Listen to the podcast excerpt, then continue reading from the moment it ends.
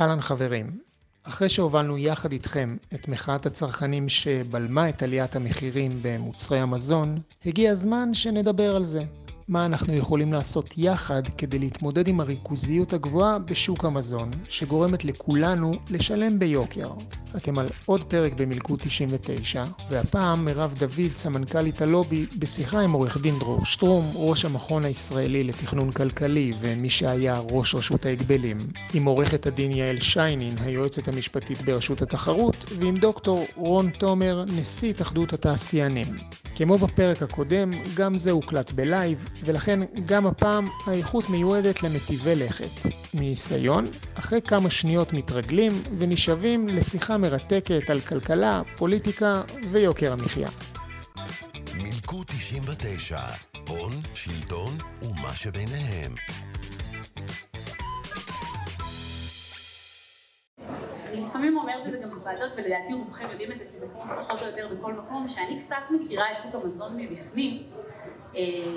אה, לפני שהגעתי ללובי, אז אה, אה, עבדתי בחברת מזון קטנה, אולי שמעתם עליה, הייתי מנהלת אגף הרגולציה של תנובה, שזה בעצם להיות בוסית של לוביסטים, הייתי שם שלוש שנים, הבנתי שזה פחות בשבילי, ועברתי בעצם לעשות תפקיד מאוד דומה בלובי 99. אז אנחנו נדבר היום כאמור על, על שוק המזון. לינור קצת נתנה נתונים, אני, אני טיפה, אני טיפה אני טיפה אתן עוד כמה נתונים כדי שכולנו אה, נהיה פחות או יותר אה, מיושרים ואז נתחיל לדבר.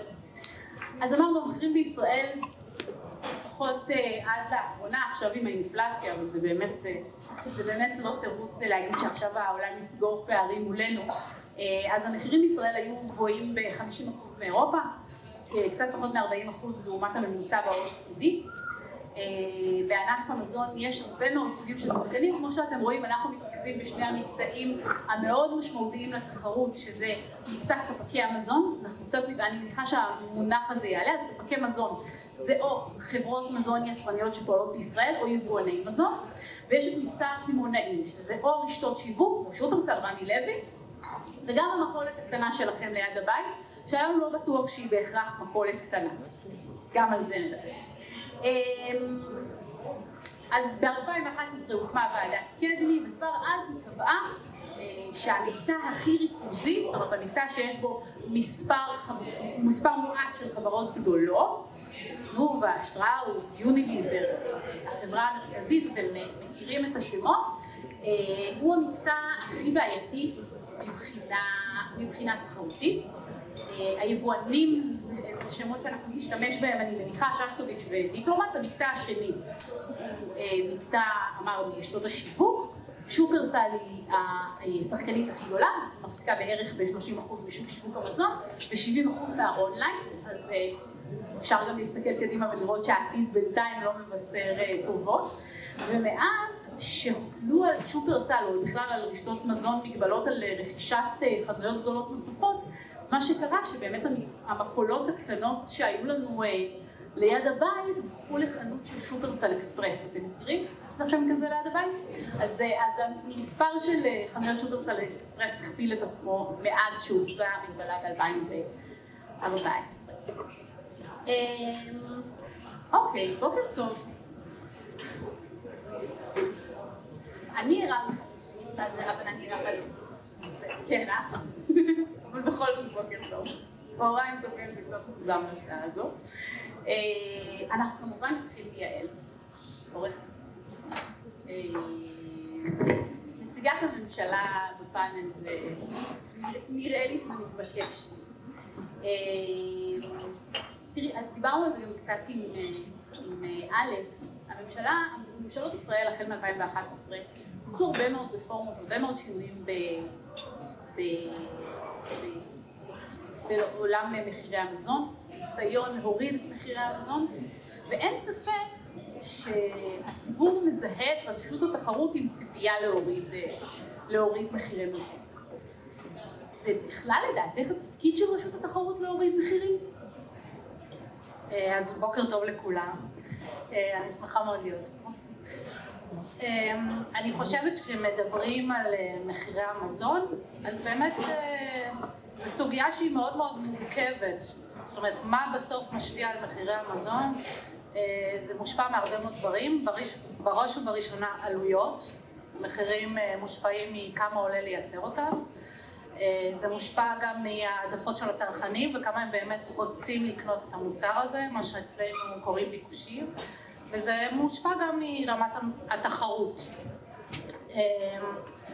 אנחנו ברשות התחרות, אנחנו אחראים למקטע התחרות ומבחינתנו כל מקום שבו חוק התחרות מופר, במובן הזה שמתאמים מחירים או עושים פעולות אחרות שהמטרה שלהם לדחוק מתחרים מהשוק, זה התפקיד שלנו ובעניין הזה אנחנו מאוד מאוד נחושים ומחפשים באופן אקטיבי ומשקיעים הרבה מאוד משאבים באמת בשביל לחפש את כל המקומות האלה שבהם אה, מפרים את החוק. אה, אבל מדינת ישראל היא, יש לה מאפיינים אובייקטיביים שרשות התחרות וגם הממשלה לא תשנה כנראה. אה, אנחנו מדינת אי, אין לנו סחר עם השכנות שלנו, בסוף החברות שמייצרות פה מוצרים מייצרות לתשעה מיליון אזרחים, הן לא מייצרות לכל, ה, לא יודעת, עשרות מיליונים שיש בגרמניה או מאות מיליונים שיש בכל אירופה וזה מטבע הדברים מסוג הדברים שקשה מאוד אה, לשנות, יותר לשחרר את החסמים האלה ולאפשר הרבה מאוד יבוא של מוצרים אה, לארץ. הרשות... אבל יעל, היו הרבה מאוד רפורמות מאז 2011, היו שתי רפורמות ועוד אחת ביבוא. למה זה כשל? אז תראי, קודם כל, אני חושבת שקראתי, אני חושבת אתמול בעיתון, שנגיד הרפורמה בחקלאות, ברגע האחרון לא ממש הצליחו להעביר אותה, היה שם איזושהי בעיה. אני חושבת שדבר שצריך לזכור שתחרות, אה, אני בתור רשות התחרות אני חושבת שזה דבר מאוד טוב, אבל יש לה גם מחיר. אה, כשיש תחרות, חברות לא יעילות יוצאות מהמשק, הן מפטרות עובדים, ולא סתם בכל רפורמה תחרותית שאנחנו בתור ממשלה מנסים להוביל, יש התנגדות של ועדים גדולים, יש התנגדות של קבוצות לחץ, ש... אפשר מאוד לא לאהוב את הקבוצות לחץ האלה, אבל הן בסוף מנסות להגן על האינטרסים שלהם. ולכן בתור ממשלה מאוד מאוד קשה להוביל את הרפורמות האלה. אני כן חושבת שהממשלה עושה הרבה מאוד מאמצים, ואנחנו בתור הרשות אה, משקיעים הרבה מאוד משאבים בלשכנע את הממשלה את כל המקומות שבהם אנחנו מאתרים שאפשר להסיר חסמים ליבוא, אם זה בנושא של הכשרות, שאנחנו עשינו על זה עבודה מאוד גדולה, וכתבנו דוח ועברנו בין משרדי הממשלה והסברנו להם איך הרגולציה של הכשרות, שהיא לא הכרחית מבחינה דתית, מייצרת קושי לייבא מוצרים לארץ, ואם זה באמת הנושא של החקלאות, שאני לא יודעת אם אתם יודעים, אבל בחוק התחרות יש פטור, זאת אומרת מותר בחוק לחקלאים לתאם מחירים, יש פטור, מותר לחקלאים לעשות קרטל, זה בחוק התחרות, וזה מסוג הדברים שאנחנו היינו מאוד שמחים לבטל, אבל, אבל מאוד קשה פוליטית אה, לתקן את הדברים האלה. אז, אז אה, מבחינתנו ברור שכל חסמי היבוא צריכים אה, להיות מוסריים, אבל אנחנו, הסוגיה הזאת היא סוגיה פוליטית ויש הרבה אינטרסים, אינטרסים לא במובן השלילי,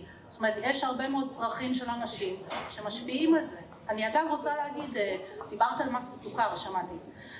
מס הסוכר מעלה מחירים. עכשיו, אני לא אומרת את זה כביקורת, אני רק אומרת את זה כדי להגיד... בשוק יש... שיש פה מונופול של 95... זה לא קשור, זה מס, מס מעלה מחירים. עכשיו, יכול, אני לא אומרת את זה כי אני נגד מס הסוכר, אני, זאת אומרת, זה לגיטימי לחלוטין, רק צריך להבין שיש הרבה מאוד שיקולים אה, למשל הגנה על בריאות הציבור, הגנה על אה, חקלאים, הגנה על בריאות הציבור, למנוע סוכר, כל הדברים האלה אינטרסים חשובים וטובים, אבל יש להם משמעות גם במחירים שהציבור משלם.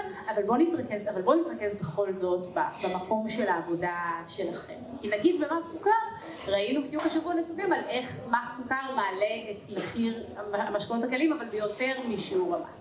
עכשיו, זה ברור שזה נובע ממקום של, של בעיית תחרות.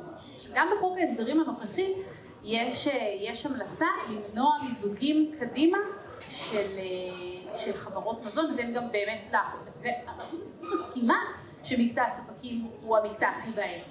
ואתם באמת גם לאחרונה אה, אה, התנגדתם, התנגדתם למיזוג של יצרנית טופו גדולה עם, עם שטראוס. אבל מה זה יועיל כשיש חמש חברות שעובדות ברוב השוק הממותג ועוד שני יבואנים, מה, אז אז, אז יצרנית טוב לא התמזגה, בסוף כשאתה מסתכל על התמונה הגדולה, מה זה יועיל? אז תראו, אני לא כל כך מבינה את השאלה של מה זה יועיל, אז אני אגיד קודם כל ככה, שינויים שהממשלה עושה הם לוקחים זמן. מה זה יועיל? כי יש עכשיו לא, חמש חברות. ענקיות ששולטות ברוב לא, השוק. בסדר, אז אני אסביר. שינויים ממשלתיים הם לוקחים זמן, והדברים האלה הם לטווח הארוך. אני כן חושבת שכשאנחנו מסתכלים על אה, מצב הספקים בארץ, ספקי המזון, המצב הוא לא טוב מבחינה תחרותית. שוב פעם, חלק מהסיבות הן סיבות אובייקטיביות שקשורות לכלכלה, אוקיי? לכלכלה הישראלית. וחלק מהסיבות הן באמת סיבות שקשורות לבעיות של תחרות. ובהיבט הזה רשות התחרות אה, יצאה השנה באמת בקול קורא לציבור במטרה באמת ל- לבנות את הבסיס הכלכלי והמשפטי כדי להקשות על המיזוגים בתחום הזה באמת צריך להבין שאנחנו בתחום שהוא תחום שבסוף הוא מבוסס כלכלה ומשפט. אנחנו מסתכלים כל הזמן על מה שמפרסמים בחו"ל, על מה שרשויות זרות עושות ואנחנו צריכים שההחלטות שלנו יהיו מאוד מאוד מבוססות בנתונים וב- ובמחקר ואנחנו באמת יצאנו לציבור, לציבור, גם לובי 99 לדעתי הגישו עמדה, ולציבור המלומדים, אנחנו ממש הלכנו פרופסור פרופסור ואמרנו להם בבקשה תגישו לנו עמדות, אנחנו רוצים לשמוע מה יש לכם להגיד, ואנחנו אה, אנחנו הגשנו הצעה להסדרים, לחוק ההסדרים, על, על באמת לייצר איזושהי רגולציה ייחודית אה, למיזוגים בתחום המזון, שאנחנו חושבים שהיא נכונה, שהיא באמת תעשה אותם יותר קשה, אני לא יודעת אם ההצעה הזאת תעבור או לא. חוץ מזה אנחנו באמת במיזוג, בתקופה האחרונה אנחנו מתנגדים אה, למיזוגים, התנגדנו למיזוג של שטראוס ויילר, התנגדנו לפתיחת חנות של שופרסל, זאת אומרת אנחנו לחלוטין בכל מקום שזה בידיים שלנו, בסמכויות שלנו, ביכולות שלנו, אנחנו פועלים. דרור, אתה היית הרבה פעמים, אה, הרבה פעמים מסתכלים עליך כממונה לתחרות שהיה יותר אגרסיבי מאחרים. מצד שני, רושם אה, שקיבלתי כנראה, לא לא ברור איך זה קרה. אה, אז דרור שטרום נחשב ממונה על ההגבלים שהיה יותר אגרסיבי מממונה מלבניו ואחריו. אה, זאת מחמאה, אם כאילו זה לא היה ברור. תודה. ובכל זאת המיזוגים האלה אושרו, גם טרום תקופתך, חלק, חלק מה, מהמיזוגים האלה בענף המזון אה, אה, אושרו גם בתקופתך וגם לאחר מכן. קודם כל, למה כל כך הרבה מיזוגים בענף המזון אה, אה, אושרו לאורך השנים? אה, אוקיי, תודה. אני אקח את השאלה הראשונה והשנייה שלך ואני אאחד אותם, ואז שת- אני חושב שתתקבל תשובה יותר בהירה אה, וברורה. צריך להסתכל על כל בעיית יוקר המחיה, לדעתי, בהיבט של 20 שנה. כי הסתכלות משנה לשנה תמיד מחטיאה, תמיד יש תירוצים, מחיר הדלק עלה, מחיר ההובלה עלה וכולי וכולי. צריך להסתכל על זה ברמות של עשרות, עשרות שנים ולהבין את המכלול. רשות ההגבלים או רשות התחרות כשמה החדש יכולה מאוד לעזור בהורדת המחירים. היא לא יכולה להיות הגנרטור של זה. ומי שהוא הגנרטור של זה זה בסוף הממשלה. כי רק ברפורמות גדולות בשילוב של משרד האוצר, משרד ייעודי ורשות התחרות, דברים באמת זזים פה. עכשיו, למה אני מתכוון? מתכוון לזה שיש שני כפתורים עיקריים שאפשר ללחוץ עליהם בהסתברות גבוהה שזה יוריד מחירים. הכפתור האחד הוא לבוא בתוך רשות התחרות ולהסתכל על דבר, וזה עונה לשאלה, לשאלה ששאלת, איפה נכשלנו בעבר? כי מותר להגיד את האמת, והאמת היא שאנחנו מאז 2011, מאז המחאה החברתית, מפסידים את הקרב על יוקר המחיה. פעם אמרו איזה משפט מצחיק כזה, שאתה חופר ואתה רואה שאתה בבור, תפסיק לחפור. אז אם כל הדברים שניסו מאז 2011 ועד עכשיו לא עובדים ולא מביאים לתוצאה, אז כדאי להפסיק לחפור ולחשוב אחרת. אומרים מחוץ לקופסה או בצורה אחרת, אבל צריך לחשוב אחרת.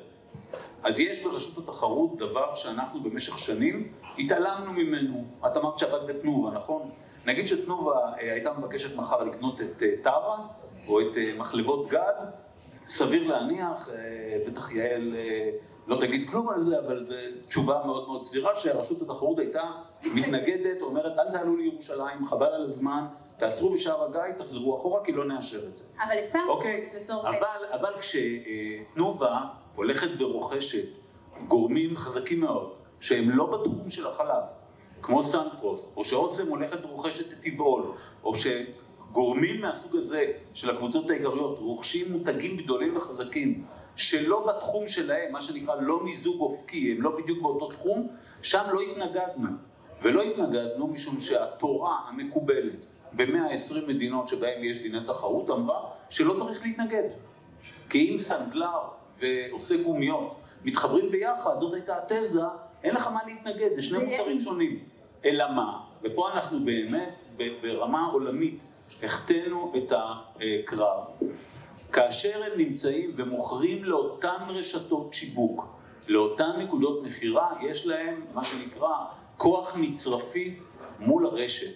ואני חייב להגיד לכם, בנימה של החטאה, שמנהלי הרשתות בזמן אמת, בשנים שאני הייתי יועץ משפטי של הרשות, באו והתלוננו על זה ואמרו, אתם לא מבינים את הכוח של חיבור בין אוסם לטבעול לצבר וכולי וכולי, כשהוא בא לדבר איתי על הסחר, הוא לא מסתבר איתי עכשיו רק על הפסטה, הוא מדבר איתי גם על שאר הדברים, גם אם זה לא כתוב בחוזה, גם אם זה מפוצל לשלושה חוזים.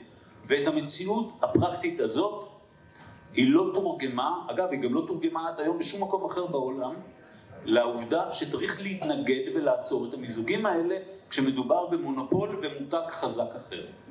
ואני תקווה שבמסגרת השימוע של רשות התחרות עכשיו, אולי גם תהיה חשיבה מחדש בתחום הזה, ואולי כן תהיה נטייה חזקה יותר לשקול את העובדה שכשיש כוח מול אותה נקודת מכירה, כוח מצרפי, כן צריך לעצור את המיזוגים האלה, באופן פרדוקסלי בשנות ה-80 עצרו מיזוגים כאלה בארץ. דווקא ממונה שלא מכירים אותו, אוקיי, זאב גלמור, בשנת 89 עצר מיזוג כזה בין אה, עילית לתמי. בדיוק על הרקע הזה, פשוט צריך לחשוב על החיים כמו שהם ברמת רשת השיווק, ולא במגדלי השן, אה, שפה אני חייב להגיד אה, לחברתי יעל, עוד לא ראיתי אף רפורמה גדולה שהצליחה, שנולדה אצל איזשהו מלומד. זה בדרך כלל לא מגיע משם, לא בארץ, גם רפורמת הסלולר לא הגיעה ממלומדים, גם רפורמת ברודט לא הגיעה ממלומדים, גם הרפורמות של פרנקלין דלנו רוזוולט בארצות הברית לא הגיעו ממלומדים, זה בדרך כלל מגיע מאנשים שפשוט חווים בצורה מאוד בלתי אמצעית את מה שקורה בשטח, בשוק.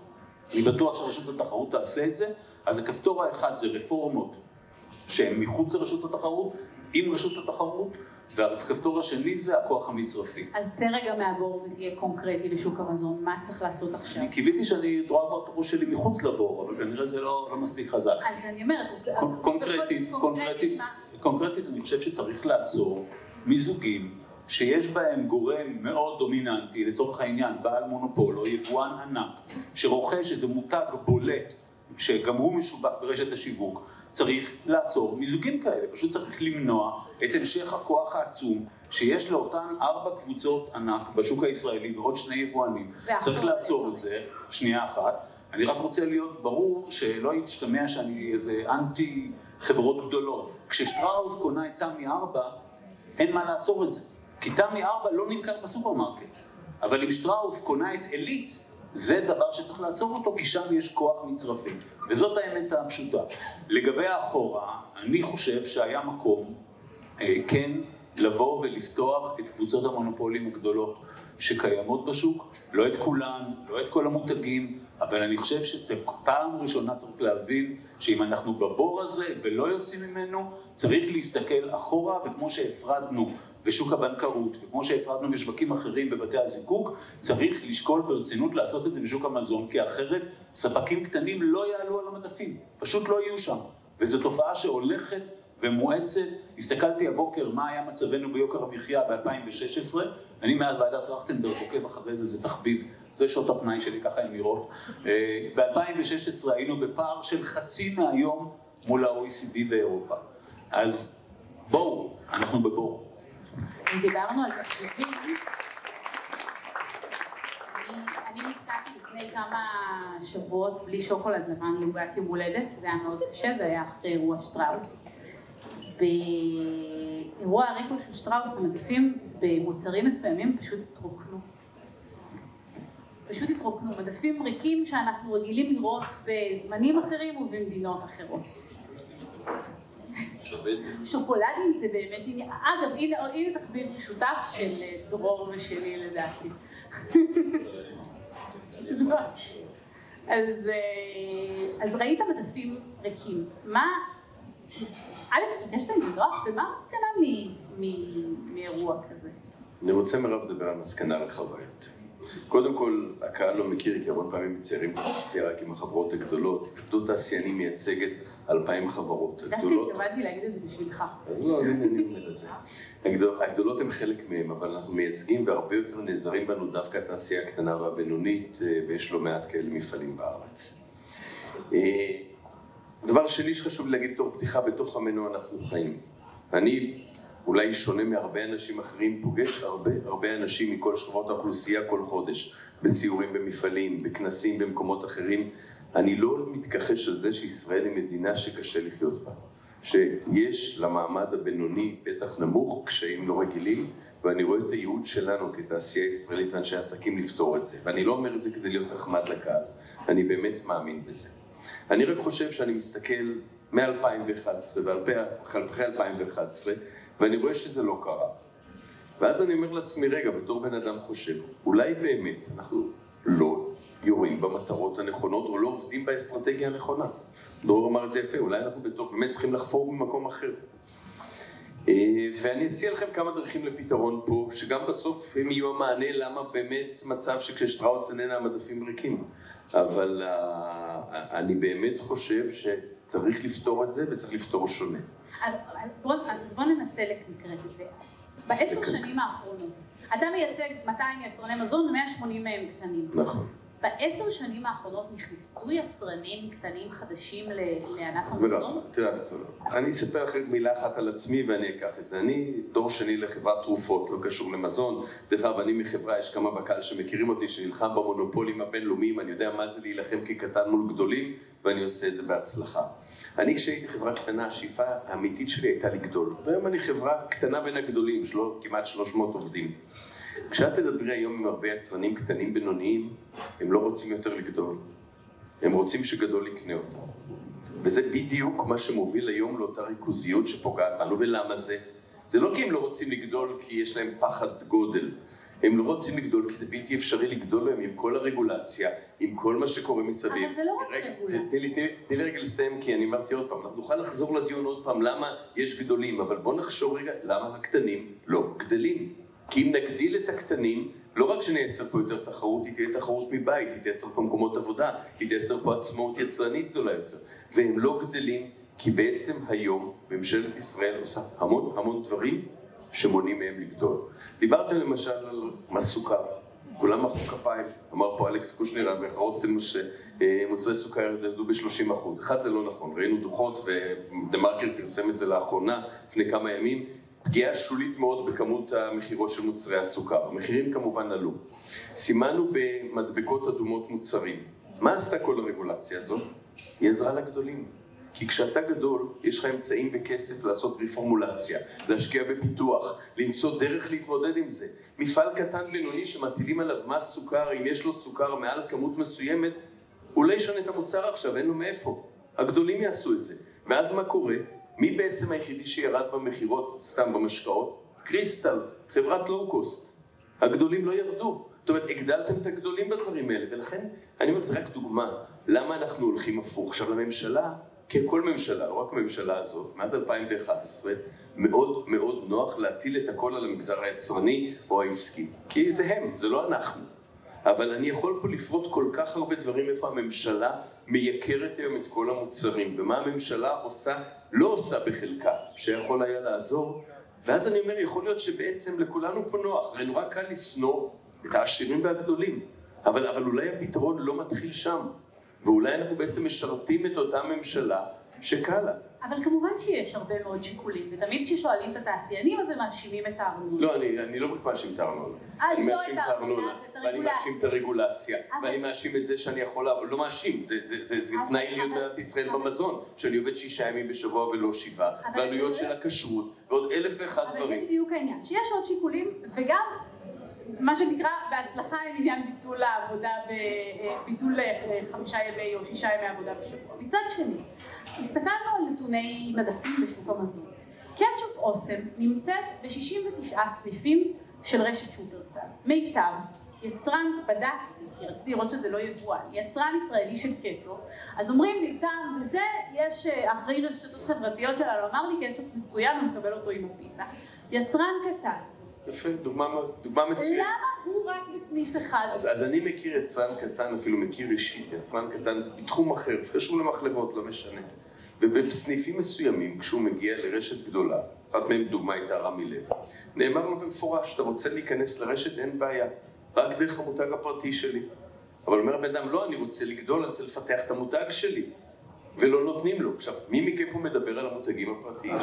בכל חוקי, שאני אומר עוד פעם, זו רגולציה שלא תעזור, אבל אפשר לפתוח את זה במקום אחר, של הגבלת שטחי מדף. מדברים על היצרנים, אבל המותג הפרטי היום הוא זה שמשתלט. והיצרן הקטן שרוצה להגיע למדף, הוא לא מצליח.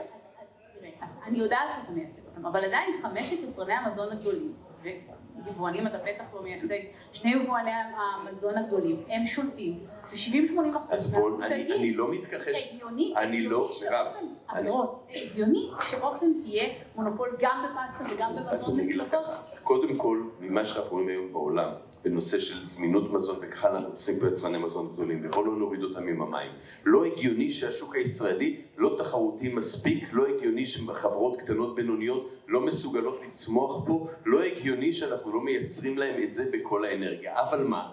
כדי לעשות את זה, אחד זה קשה, שתיים זה אומר שהממשלה צריכה להכניס יד לכיס ולהוריד חלק מהמה שהיא מטילה עליהם כפרה חולבת, שלוש זה אומר שצריך לשנות כל מיני קונספטי תפיסה אחרים וכולי, אבל אני רוצה גם להגיד עוד מילה. אמר דרור, ואני לא מתכחש ואני חייב שאתם תשמעו את זה, כולנו רואים בכל התוכניות כמה יקר בישראל, משווים לנו את מוצרי המזון לחו"ל, מעיין פרטי עשתה על זה קריירה ואני מאוד מפרגן לה, לנחישות שלה, אבל אני, אני, אני רוצה דקה אחת לדבר על, על יקר בישראל, על המזון. מראים מעדן שוקולד בישראל שנמכר בארבעה וחצי שקלים. שולחים את הכתב החרוץ לברלין, הוא מוציא אותו מהסופר בשלושה שקלים. מעדן חלב דומה, יכול להיות שם טעים יותר, טעים פחות. ואומרים אנחנו יקרים ב-50 אחוז. עם העובדה הזו אני לא, אני לא מתחרט. אבל יש לנו, אני אציין רק שני דברים, ויש עוד גורמים אחרים, להסביר לכם כמה הראייה הזו לא בהכרח נכונה. קודם כל מע"מ. המע"מ בישראל הוא 17 אחוז, המע"מ בגרמניה על מזון, אם אני לא טועה, הוא 9 אחוז. אז הנה, ישר הלכנו. מדינת, רגע, רגע, דקה. מדינת ישראל, שהיום היא אחת המדינות העשירות בעולם, בלי אוברדרפט, אין גירעון, יכולה להוריד את המע"מ, יכולה להוריד את המע"מ על המזון לחצי. וזה יהיה, אתה משווה, הוא אירו 30, הוא יתייקר ב-30 אחוז, אבל לכם הוא עולה 4 וחצי. ולכן, כשאמר דרור שאני משווה מ-2016, המספרים שלו נכונים. אבל אתה צריך לתקנן את זה למטבע. יש מכון שהוא לא מכון של ההון שלטון, מכון שורש, שעשה עבודה מאוד גדולה וניסה להשוות לפי תקנון שערי המטבע, והמושגים שלו היו שונים. הלשכה המרכזית לסטטיסטיקה פרסמה את מדד תשומות התעשייה במזון, שזה בודק את מחירי היצרנים, לא הקמעונאים. כמה היצרנים מכרו לרשתות השיווק. בשבע שנים האחרונות הייתה ירידה של שבעה אחוז. אומרים לי עשרה מאחורה. אבל אתם לא רואים את זה. ולכן מה שאני אומר, אני לא אומר שלא קשה פה, אני לא אומר שלא צריך להזיל פה, אני לא אומר שלא צריך להתחרות פה, אבל כולנו עובדים עם מה שנוח לנו ולא עם מה אבל שנכון. תראה, אבל תראה מה. כי אני שאלתי אותך על האם אוסם יכולה להיות מונופול בפסטה ומונופול במזון לתינוקות וברחת לזמינות מזון כי עכשיו זה סיפור לא, אני רוצה שמיטב, הברית. אני רוצה אבל- שמיטב יגדלו אבל ויתחרו בהם, אבל ושיהיה. מיטב שתיים, ומיטב אבל שלוש. הנה גם אתה הלכת לשיקולים שהם אינם שיקולי, אה, שיקולי תחרות או שיקולי מחירים. לא, כי התחלתי. אני רוצה מיטב שתיים ומיטב שלוש ומיטב ארבע, אבל כנראה אם תלכי למיטב, מיטב משקשק, כי הוא לא יכול לעבור את הוויה דלרוזה הזו שלקח את הסיכון לגדול עם כל מה שהולך מסביב. ואפרופו רשות התחרות אני אגיד מילה, גם רשות התחרות מפסקששת. לפני שנה הייתה בקשת מיזוג בין שני יצרני ופלים קטנים, מנעמים וגילרו, לא יודע אם אתם בכלל מכירים אותו. מי שאכל בצבא בשקמית אוכל שוקולד וופלים מנעמים מצוינים דרך אגב. רצו שני הקטנים להתאחד כי, כדי להילחם בגדול. באה רשות התחרות, נדמה לי אחת זו חברה של עשרה, חמש עשרה מיליון שקל, השנייה של חמישים מיליון שקל מחזור, אנחנו לא מדברים פה על, על שום קונגלומרט, להיות יעילים יותר, להיות טובים יותר, והיא חסמה את האפשרות להתחרות, כי באיזה סאב סקציה במגזר החרדי, הם מובילים על הכל. אז הכל בסדר, אבל תביני איך הקטנים יגדלו, אם, אם הקטנים לא יכולים לשתף פעולה. ה- שתי חברות שהן פצפונות, שאני יודע, בגלל שדיברתי עם האנשים, אני יודע מה הרווחיות שלהם. היא רווחיות שלא תיתן להם בחיים אפשרות לגדול לבד לשום מקום. אז אם אתם לא נותנים לאלה, אז עוד פעם, מה אנחנו רוצים פה? אז מה שאני רוצה להגיד דבר אחד, אני לא אומר, אני מסתכל על הציבור כרגע פה, ואתם צודקים, קשה וצריך לעשות דברים כדי שיהיה יותר קל לחיות פה. אבל, וזה האבל הגדול, אנחנו יורים לא על המטרות הנכונות. כדי להוריד את המונופולים הגדולים לתחרות יותר טובה, צריך להגדיל את התחרות ולא לפצוץ להם את הראש. אז בואו נחזור ליעל. יעל, כמה זמן? אם דרור רצה להגיד. קדימה. אני, אני כל פעם שומע את הטיעון הזה של שער המטבע, ואני חייב להגיד לך, רון, בתור מישהו שיחד איתו אני נלחם במונופולים של תרופות, צריך גילוי נאות לקהל פה, אנחנו בתיק תקדימים מחכים לפסק דין בדיון אה, נוסף ביולי בנושא הזה, אבל כדאי לדייק, כי הנושא של שער המטבע עובד בנושא השוואת המחירים, אבל הוא עובד גם בעוד נושא, וזה העלויות. חלק עצום מהעלויות של המונופולים היצרניים פה בישראל מגיע מחו"ל. וכשהעלויות בגלל שער המטבע ירדו בעשרות אחוזים, ועוד פעם אני מדבר איתך על 15 שנה אחורה, לא ראינו פה ירידה של אגורה אחת. אז כדאי גם לזכור את זה, ואותו דבר גם מחיר הנפט, שעכשיו פתאום מספרים לי שהוא הגיע לשיא כל הזמנים, הסתכלתי הבוקר, מ-2015 הוא היה גבוה גבוה, בקורונה הוא התרסק ועכשיו הוא מגיע לשיא של כל הזמנים. זה תמיד עובד לשני הכיוונים, ולכן רק עוד שנייה אחת, כשבאים ובודקים, יש נתון אחד שאני זוכר שאני הייתי ברשות, זה כבר הרבה זמן, היה ככה, מה הרווחיות של היצרנים, מה הרווחיות של הרשתות, מה קורה למחירים. שלושת הדברים האלה מגלים נתונים מאוד מאוד פשוטים. יש כאן באמת מקסום כוח שוק, אתה צודק, גם בצד רשתות השיווק שהעלו את המרווחים שלהם בשנים האחרונות, אבל גם בצד היצרנים, בואו לא נתבלבל בזה, יש כוח שוק אדיר, אדיר. גרף הרווחיות של היצרנים נמצא כאן אה, ליד דרור, ואתם רואים שהמגמה היא מאוד ברורה. גם אה, בשנה של מחאה חברתית זה כאילו טיפה עולה. רגע, אבל אני... אני בטוח שרואים את זה. אתם לא רואים... אז שמנו את זה בכניסה, אבל בכל מקרה המגמה היא מגמת, המגמה היא מגמת עלייה, לפחות השורות הראשונות רואות. אה, דיפלומט. דיפלומט אה, היא יבואן, דיברנו הרבה על היצרנים, היא יבואן ענק. מחזיק למשל ב-90% משוק מוצרי הגילוח, סיני הגילוח לגברים. מתי רשות התחרות תכריז עליו סוף סוף כמונופול? קודם כל, לפי מה שאני יודעת, דיפלומט בסכיני גילוח היא מוכרזת כמונופול, כי היא הייתה הכרזה על שסטוביץ' והיא עברה אליה, אני לא... אנחנו ביקשנו מכם, אמרתם שלא. לא, אני די בטוחה. שההכרזה חלה עליהם. אבל, אבל אולי נדבר על הכרזות מונופולין, זו הזדמנות טובה. זאת הייתה הכוונה. קדימה. אני רק למה אתם לא מכריזים על מונופולים? אז אני רוצה להגיד, אני הבוקר, אה, לא היה זמן לעבור על נתונים, אני הייתי במסיבת אה, סיום של הגן של הבן שלי. אה, אז אני לא, אני לא יודעת להיכנס לחישובים של כמה מונופולים הוכרזו בעבר, אבל אני רוצה כן להגיד משהו על זה, כי אני, אני שומעת את הטענה הזאת המון, ואני קצת מרגישה שאנחנו מנהלים שיח של חרשים, אוקיי? אה, לפני אה, הרפורמה בחוק התחרות ב-2012 לא היו הרבה מאוד דברים שהיה אפשר לעשות נגד מונופולים. אה, היה, קודם כל החוק לא אוסר על להיות מונופול ואם אתם רוצים אפשר לדבר על זה אבל הוא לא אוסר ובעצם היה אפשר בעיקר להכריז על מונופולים, זאת אומרת להסתכל על חברה, להגיד החברה הזאת יש לה נתח שוק של מעל 50% היא מונופול, אוקיי? זהו. כן? כאילו כמו להוציא הודעה לעיתונות, או לא יודעת, לעמוד פה על הבמה ולצרוק את זה. או היה אפשרות להגיש, אה, אה, לאכוף באופן פלילי הפרות של ניצול מעמד לרעה. לא יודעת גם אתם מכירים את הדין הפלילי, הדין הפלילי לא יודע להתמודד עם סוגיות שהן כלכליות, שהן מורכבות, צריך להוכיח מעל לכל ספק סביר, אין אף כלכלן שיודע להגיד על שום דבר משהו שהוא מעל ספק סביר, ולכן לא היה אפשר לאכוף על מונופולים כמעט בכלל. בשנת 2012 עברה רפורמה בחוק התחרות שנתנה לנו סמכות להטיל עיצומים כספיים. ומאז מה שאנחנו עושים זה בעצם אה, לפעול נגד מונופולים בכך שאנחנו מטילים עליהם עיצומים כספיים.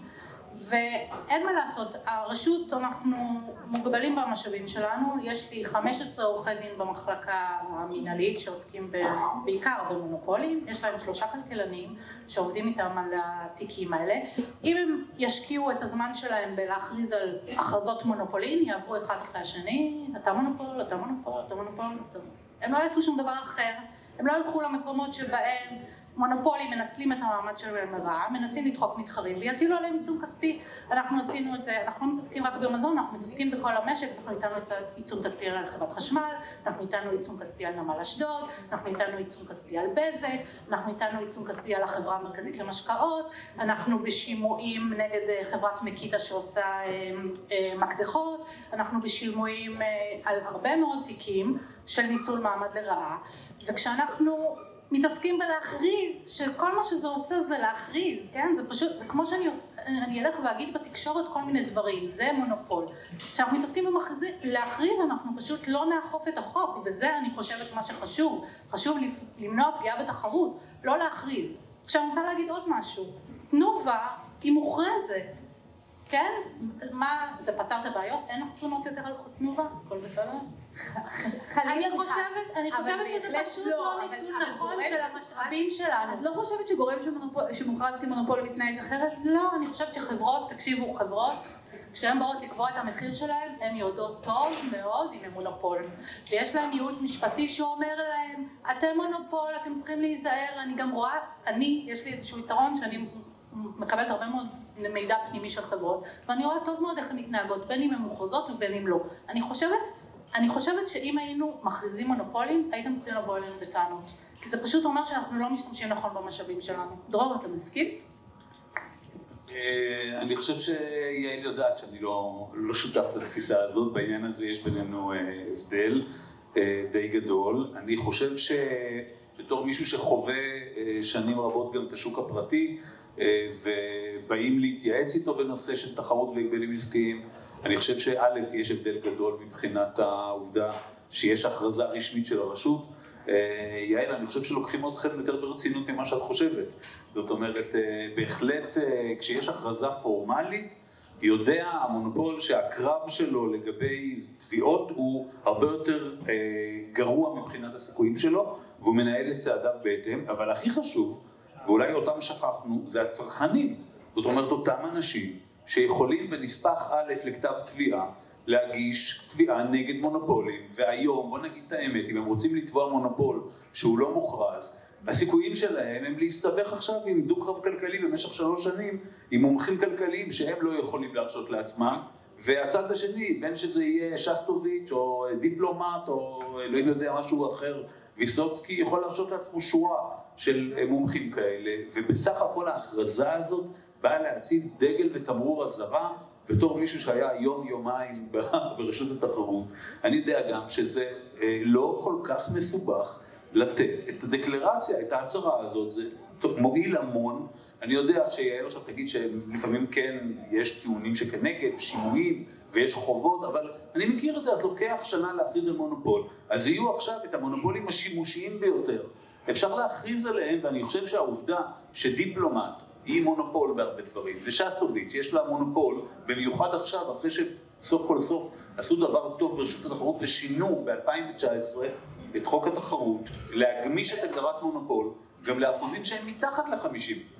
אז עכשיו עוד יותר צריכים את ההכרזות האלה כדי ליצור, אחד, בהירות וודאות, שתיים, בסיס לצרכנים, לבוא בטענות, לפעמים זה יכול להיות מכתב, טיוטת כתב תביעה, אבל צריך לתת כוח אזרחי, כי בדבר אחד יעל בהחלט צודקת, שחמישה עשר עורכי דין לא יכולים לעשות את העבודה עבור כל עם ישראל, צריך לפעמים לתת לעם ישראל לעשות את העבודה עבור עם ישראל. לשסטוביץ ודיפלומט יש עוד... אוקיי, אנחנו, ייקח לנו עוד עשר דקות. רוצים להרוג אותי, אבל אנחנו, אנחנו נמשיך, קדימה. יש לה מונופול על המיקרופון. אני, אני רק רוצה להגיד, אה, למקרה שזה, שישתמע משהו כמה מה שדרור אומר, חברה היא מונופול גם אם היא לא מוכרזת. לא צריך את ההכרזות שלנו בשביל ללכת לבית משפט ולהגיש אה, תביעה. ואני רואה את התביעות שמתנהלות uh, היום, ואני חושבת שהקושי האמיתי, וזאת האמת, ואני חושבת שלא לא מספיק אומרים אותה, הקושי האמיתי של מי שתובע מונופולים זה להוכיח את הנזק ואת זה רשות התחרות לא תפתור להם, לא משנה כמה היא תבזבז את האנרגיה שלה על להכריז הכרזות. אני חושבת שהתובעים הייצוגיים לא מצליחים להוכיח נזק ולכן הם מתפשרים ו, אה, וזה המצב האמיתי, ההכרזות הן לא החסם האמיתי אה, לתביעות ייצוגיות. אני חושבת אבל ששוב פעם אנחנו מתעלמים מזה שבסוף המשאבים הם מוגבלים, רוב. ואני חושבת שאתה הכרזת על הרבה מאוד, נכון, הכרזת הרבה מאוד מונופולים, אבל לא היה לך סמכות להטיל עיצום כספי. ואני מאמינה, אני באמת מאמינה, אנחנו אולי לא נסכים, אני באמת מאמינה, שאם היה לך סמכות להטיל עיצום כספי כשהיית ממונה, היית מעדיף להשקיע את המשאבים שלך אה, בזה, ואנחנו הטלנו עיצומים כספיים על חברות שלא היו מוכרזות כמונופולים, והם ידעו טוב מאוד שמה שהם עושות זה אסור. כשאנחנו הטלנו עיצום כספי על נמל אשדוד, היא לא הייתה מוכרזת כמונופול. כשאנחנו הטלנו עיצום כספי על, על, על SOS, היא לא הייתה מוכרזת כמונופול, והיא ידעה טוב מאוד שהיא צריכה להתנהג אחרת, ו, ועדיין היא, היא, היא חטפה את העיצום הכספי. אני באמת חושבת, אני בכל ליבי מאמינה, שזה, שזה השימוש המיטבי במשאבים שלנו. יש, אה, אני רוצה לחזור לדיפלומטי שסטוביץ', יש עוד, יש עוד קושי איתם, הסכמי בלעדיות, עם היצרן הגדול בחו"ל. יש בעינייך קשר בין הבלעדיות, בין בלעדיות לעליית מחירים, ולמה בעצם רשות התחרות בינתיים לפחות נמנעת מלהתעסק עם, עם בלעדיות? קודם כל רשות התחרות לא נמנעת להתעסק עם בלעדיות, בלעדיות יש בהמון הסכמים, ואנחנו הרבה מאוד מתערבים בהם, זה בכלל לא אמירה שהיא מדויקת, אנחנו מתערבים בהרבה מאוד הסכמים שיש בהם בלעדיות, אבל אה, כן צריך לזכור את הדבר הבא, חברות שהן יבואניות מחו"ל, הן מייבאות אה, מוצרים שהיצרן מייצר בחו"ל, והיצרנים הם מחליטים למי הם מוכרים. עכשיו, אה, אני יכולה לבטל אולי את הסעיף בלעדיות הזה, ועדיין היצרן הוא ימכור רק ליבואן אחד. יש קושי בנושא של עליית מחירים כן בבלעדיות? האמת, אני, אני לא יודעת להגיד, אני חושבת, ש, אני חושבת שהרבה מהעניין של, שמדברים על יבוא בבלעדיות, מדברים על מוצרים שהם מאוד מאוד פופולריים, אנשים מאוד אוהבים לקנות אותם, לא יודעת, סכיני גילוח של ג'ילט ומשחת שיניים של קלו, כאלה דברים, ובהיבט הזה כשיש קולגייט, סליחה, אני פשוט, אני לא משתמשת בקולגייט, אבל, אבל כש... כשהיבואנים האלה אה, מנסים למנוע יבוא מקביל, זאת אומרת מנסים למנוע מיצרנים למכור, אה, למכור, אה, להביא את המוצרים מהיבוא המקביל, שם אנחנו פועלים, אנחנו משקיעים בזה הרבה מאוד משאבים, היה גם איסור בחוק, היה גם הוראה בחוק שאפשרה לנו להטיל הוראות, אנחנו ניתנו הוראות על שסטוביץ' בעניין הזה, ואנחנו עכשיו יחד עם משרד הכלכלה הגשנו הצעת חוק שהמטרה שלה היא להגביר את האיסורים לגבי זה, זאת אומרת בהיבט הזה אנחנו פועלים הרבה. ספציפית לגבי הבלעדיות, אנחנו פשוט יודעים שאי אפשר להכריח יצרן למכור ליותר מיבואן אחד, אי אפשר להכריח אותו אם זה יצרן שככה הוא פועל בכל העולם, הוא מוכר תמיד ליבואן אחד בכל מדינה, אז איסור הבלעדיות לא ישנה את זה. לדעתי היינו יכולים להמשיך להתווכח על זה עוד הרבה, אבל אני בכל זאת רוצה לעבור לשאלה אחרונה זהה לכולכם, אבל תשובה קצרה בבקשה רבותיי. אני אקח אקסטרה טיים כי רק סיבוב אחד. אז אני מרשה לך עוד עשר שניות על הדברים, על הדברים האחרים שרצית להגיב, אבל בכל זאת שאלה.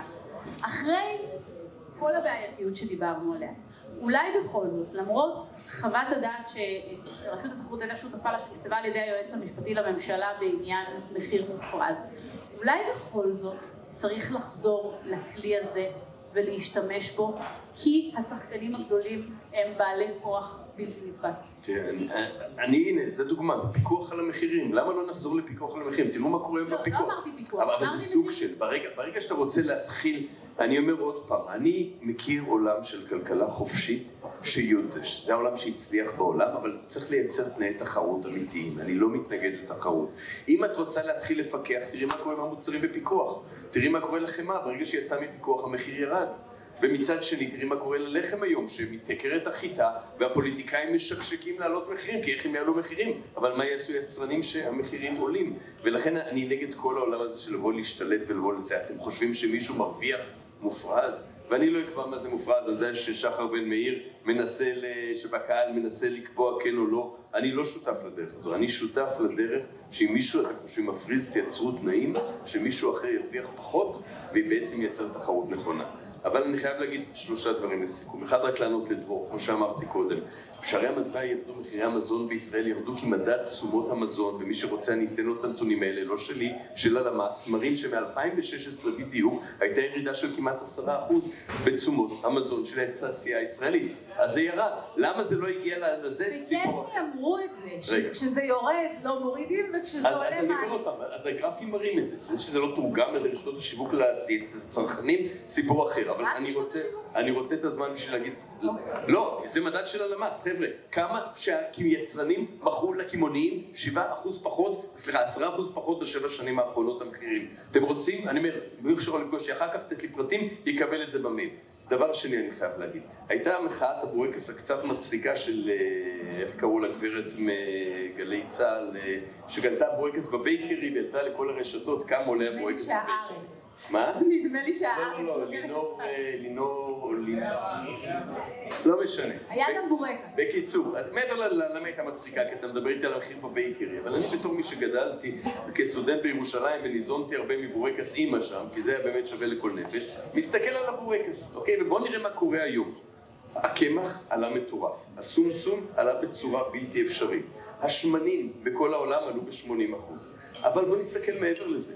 האנרגיה עולה כל הזמן במדינת ישראל, אמנם עיכבה קצת את עלויות האנרגיה, אבל כנראה תעלה את החשמל בקרוב ודברים אחרים שייקרו את עלויות הייצור. רק לאחרונה העבירו בכנסת מס ממיסים. מס ממיסים נשמע לא קשור למחירי המזון שאתם אומרים, נכון? אבל המיסוי הזה שהתנגדנו לו וביטלנו את רובו בזכות הפעילות שלנו, היה ממסה לכל המאפיות את השמן שמורחים על התבניות בשביל לעשות לו את הבורקס. יש כל כך הרבה דברים שהממשלה עושה, שאני לא אומר, אתם חושבים שאנחנו טועים. אני אומר, אנחנו כרחב, בינינו יש צדיקים יותר, אולי צדיקים פחות, זכותכם להגיד מה שאתם רוצים, אבל אל תסתכלו רק עלינו, כי ככה אתם חוטאים לאמת. והדבר האחרון שחשוב לי להגיד, כי אני רואה עכשיו ניצני מחאה שמתחילים. תזכרו לא לטעות את טעות 2011. כשאני, אני, אני, אני מחובר לעם. אני, אין, העובדים שלי, ש-270 עובדים, מדבר איתם פעם בשבוע על החיים, אני מדבר עם עובדים אחרים, אני תל אביבי, פוגש פה בבר עם חבר'ה צעירים ואוהב לדבר איתם ואני שומע את המצוקות, אני גם מבין אותם, לכן אני לא יאמר שאין מצוקה. אבל כשאני מדבר עם האנשים ואנחנו מתחילים לפרוט למה קשה ויקר פה, אז אומרים ככה, קודם כל זה הדיור, הדיור הורג אותנו, וזה נכון. קח לי את מרכיב הדיור, לא אכפת לי בכלל מכלום, אבל כן צריך להיות אכפת לו. ואחר כך מי שיש לו ילדים קטנים זה החינוך. על כל הגנים והחוגים וכך הלאה, כי כדי לעבוד אתה צריך לדאוג למסגרות לילדים. ונכון, אחרי זה הם אומרים גם מחירי המזון. ותראו, דפני ליף שפתחה את האוהל הראשון או השלישי, או לא יודע מה, ב-2011, תזכרו, זו לא הייתה מחאת יוקר המחיה, זו הייתה מחאה בצע בית. וגם עכשיו, אבל הכי גדול... באותו לא, זמן ממש. רגע, רגע. לא, רגע. אבל הנה, אבל הייתה באמת טעות שם עם מה- שזהבית כהן והסיפור של הקוטג', אני מכיר את זה, אבל מה קרה? באה ממשלת ישראל, אז אני אגיד לך מה אני מכוון, ומצאה באמת את תקלת הקוטג', שכנראה באמת הייתה תקלה שם ב-2011, ועשתה shifting של כל המחאה הזאת על יוקר המזון. ומה קרה מאז? הדיור נשאר בעיה דרמטית שרק הלכה והחמירה. עכשיו, מה שהולך להיות היום, ואלכס קושניר אמרת, זה פוליטיקאי שאני מעריך, אבל הדיונים אצלו יהיו על שטחי מדף, ועל להגביל הפצות, ועל דברים אחרים חשובים יותר, פחות, פתרון כן או לא. אתם תראו עכשיו, ולכן אני אומר את זה עכשיו מראש, שבחודשים הקרובים, בטח אם נלך למערכת בחירות, ינסו לעשות shifting של כל הדיון על אותם יצרנים גדולים שנורא קל להאשים אותם, ואני לא רוצה כרגע לשפוט לדעתי, לא בצדק, אבל לא בא להכריע בזה, וכדי לעשות shifting לעניין. ולכן אם באמת כואב לכם, ויקר לכם וכך הלאה, אתם יכולים לבוא אלינו בטענות. חלקם תצדקו וחלקם לא, אני, אני לא שופט אף אחד.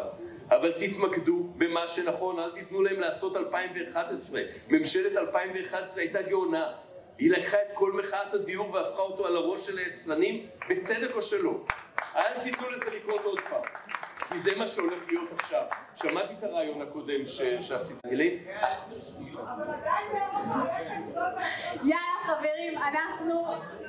אבל עוד פעם, העשרות אחוזים הסברתי. לך שתשווי את זה לאיזה מטבע, יש לך מטבע חזק, ולכן אם תנטרלי את שערי המטבע, יש מודלים כלכליים, כנסי למכון שורש, מכון שורש הוא לא מכון של קדימה, ההון חברים. שלטון, הוא מכון של העם, תראי את העבודה שלהם, תראי את העבודה שלהם. אנחנו, אני אני יודע אני- נדבר, אני- אנחנו נדבר אני על יודע הכל, לי- אני אנחנו יודע- נדבר על אני- הכל בשולחנות העגולים ולא אני יודע בוויכוח עכשיו. להתמודד עם זה, אני רק אומר לכם, אני אגיד מילה אחרונה, אני רק מבקש, אל תסכימו איתי, זה בסדר, אבל תנסו רק לחשוב על מה שאמרתי ולהכניס את הטיעון הזה כשאתם מנסים לנתח, כי אתם רוצים פתרונות, אתם לא רוצים צעקות. תנסו להכניס מה שאמרתי לתוך מכלול הטיעונים שלכם. אחד ייקח מזה יותר, אחד ייקח מזה פחות. אל תסכימו איתי, אבל תחשבו על מה שאמרתי, כי זה לא שטויות. חברים, זכות התגובה, 15 שניות. טוב, אני, אני, מה לעשות, אה, רון, אתה רטוריקן נפלא, אבל אה, משחק ההאשמות, הבליין גיים הזה, לא, לא קנה אותי. זה שצריך לפעול במיסוי ובדיור, לא קשור לזה שאת יוקר המחיה במזון צריך להוריד.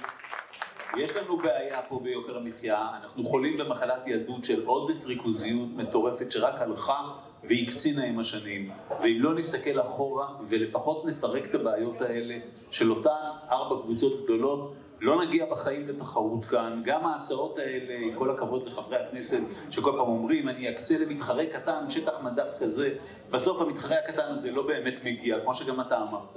אי אפשר לשים פלסטר על מחלת לב. זה לא עובד.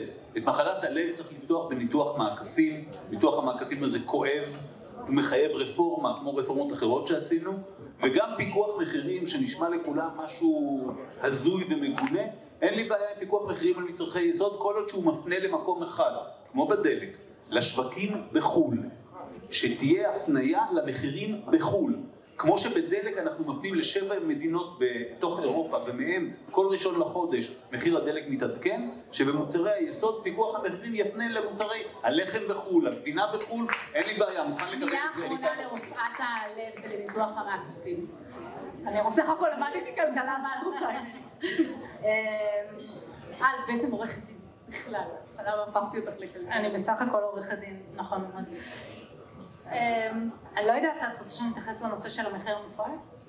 אני נותנת לך מילות הסיכום לשיפולך. אז אני רוצה להגיד, אה, יש איזו חיבה, כאילו, כאילו יש איזה פתרונות קסם שהם יפתרו לנו את כל הבעיות, רק תעשו עילת מחיר מופרז ואנחנו כולנו אה, נפקח על מחירי, נקבע מה המחירים הגבוהים מדי של הקוקה קולה, שאנחנו רוצים גם שאנשים ישתו פחות עם הסוכר, אבל עדיין אנחנו נגיש תביעה ייצוגית שזה יקר מדי, אה, ואז זה יפתור את כל הבעיות. אז באופן עקרוני, אני לא נגד עילת מחיר מופרז, הרשות התחרות הגישה, הייתה חלק מעמדת היועצת המשפטית לממשלה, שהוגשה לבית המשפט העליון, אנחנו עושים עכשיו, בימים אלה, תיק מחיר מופרז על תרופה תרופה מצילת חיים שהחברה שמייצרת אותה היא מונופול והיא מוכרת תרופה לאנשים שבאמת אין להם שום דרך אחרת לחיות אה, בלי לקחת את התרופה הזאת ואנחנו קבענו שאנחנו אה, שוקלים לקבוע שהתרופה הזאת המחיר שלה הוא מופרז אנחנו ממש לא נגד אבל זה נחמד שאתם מאמינים שהמדינה יש לה את היכולות לקבוע מחירים ועלויות המדינה לא כל כך טובה בזה גם כשהמכינה מפקחת על מחירים, למשל פיקוח על מחירי הלחם, לא יודעת אם אתם יודעים, רשות התחרות הגישה כתבי אישום על קרטל בלחם, אוקיי? חברות אה, אה, המאפיות תיאמו את מחירי הלחם, היה להם מחיר מפוקח וכשאנחנו בדקנו את המסמכים הפנימיים האלה, גילינו שהמחיר המפוקח נותן להם, עוזר להם להרוויח ממש ממש טוב. ורק אחרי שאנחנו הגשנו שם כתבי אישום ואנשים הלכו לכלא, הפסיקו את הקרטל שאפשר את העלאת המחירים. אז המחשבה שהמדינה יודעת לקבוע מה מחיר נכון, היא, מחשבה שהיא קצת נאיבית. אני לא חושבת שהמדינה יודעת לפתור את הדברים האלה. המדינה יודעת להסיר חסמים, להסיר רגולציה, להתנגד למיזוגים, לאכוף את הוראות החוק. היא לא יודעת אה, להיכנס לרגליים של יצרנים ולייצר במקומם לחם או חמאה או חלב או כל דבר אחר. בסדר גמור. חברים, תודה רבה על ההשתתפות. תודה רבה על זה שידענו שלא תסכימו על הרבה דברים ובכל זאת באתם. אה, ושיהיה בהצלחה אה, עם הורדת מחירי המזון. מילקו 99, הון, שלטון ומה שביניהם.